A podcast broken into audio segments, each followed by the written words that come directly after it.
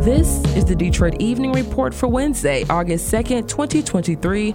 I'm Tia Graham from WDET News. The Michigan Diversity Council is hosting its National Black Men in Leadership Summit this month. The theme of this year's two day event is the legacy of black leadership and excellence. The summit brings together successful black male professionals across industries to connect and network.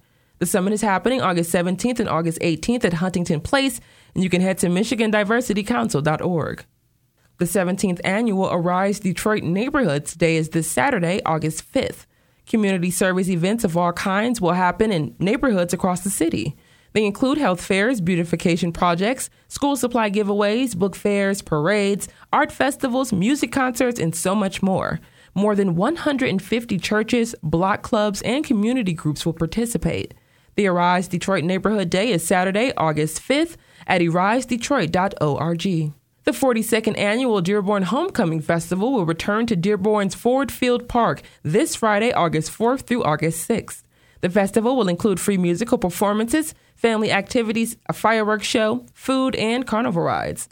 Among other attractions, fireworks will take place on Saturday and Sunday evenings following headline musical performances from Natasha Bedingfield and Tenille Arts. Mayor Abdullah Hammoud will host the grand opening ceremony Friday to kick off the weekend, and festival hours are noon to 11 p.m. Friday through Sunday, though some activities may start a little earlier. The Burgess Street Food Festival is happening August 5th and 6th from noon to 8 p.m. each day.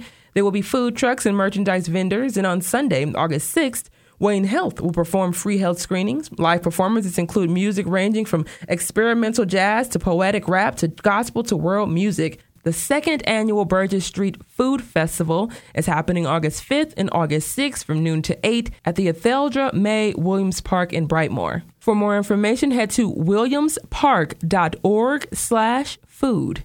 Taking a look at sports, the Detroit Tigers won this afternoon 6 to 2 against the Pirates. The Tigers are back in action Friday, August 4th against the Tampa Bay Rays. Detroit Tigers left-hander Eduardo Rodriguez blocked a deal to the Los Angeles Dodgers, exercising his no-trade clause ahead of today's trade deadline.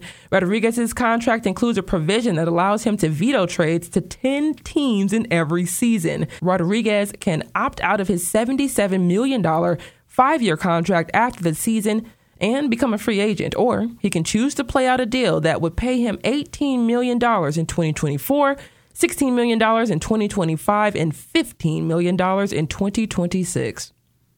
Thanks for joining the Detroit Evening Report. If there's something in your neighborhood you think we should know about, drop us a line at Detroit Evening Report at WDET.org.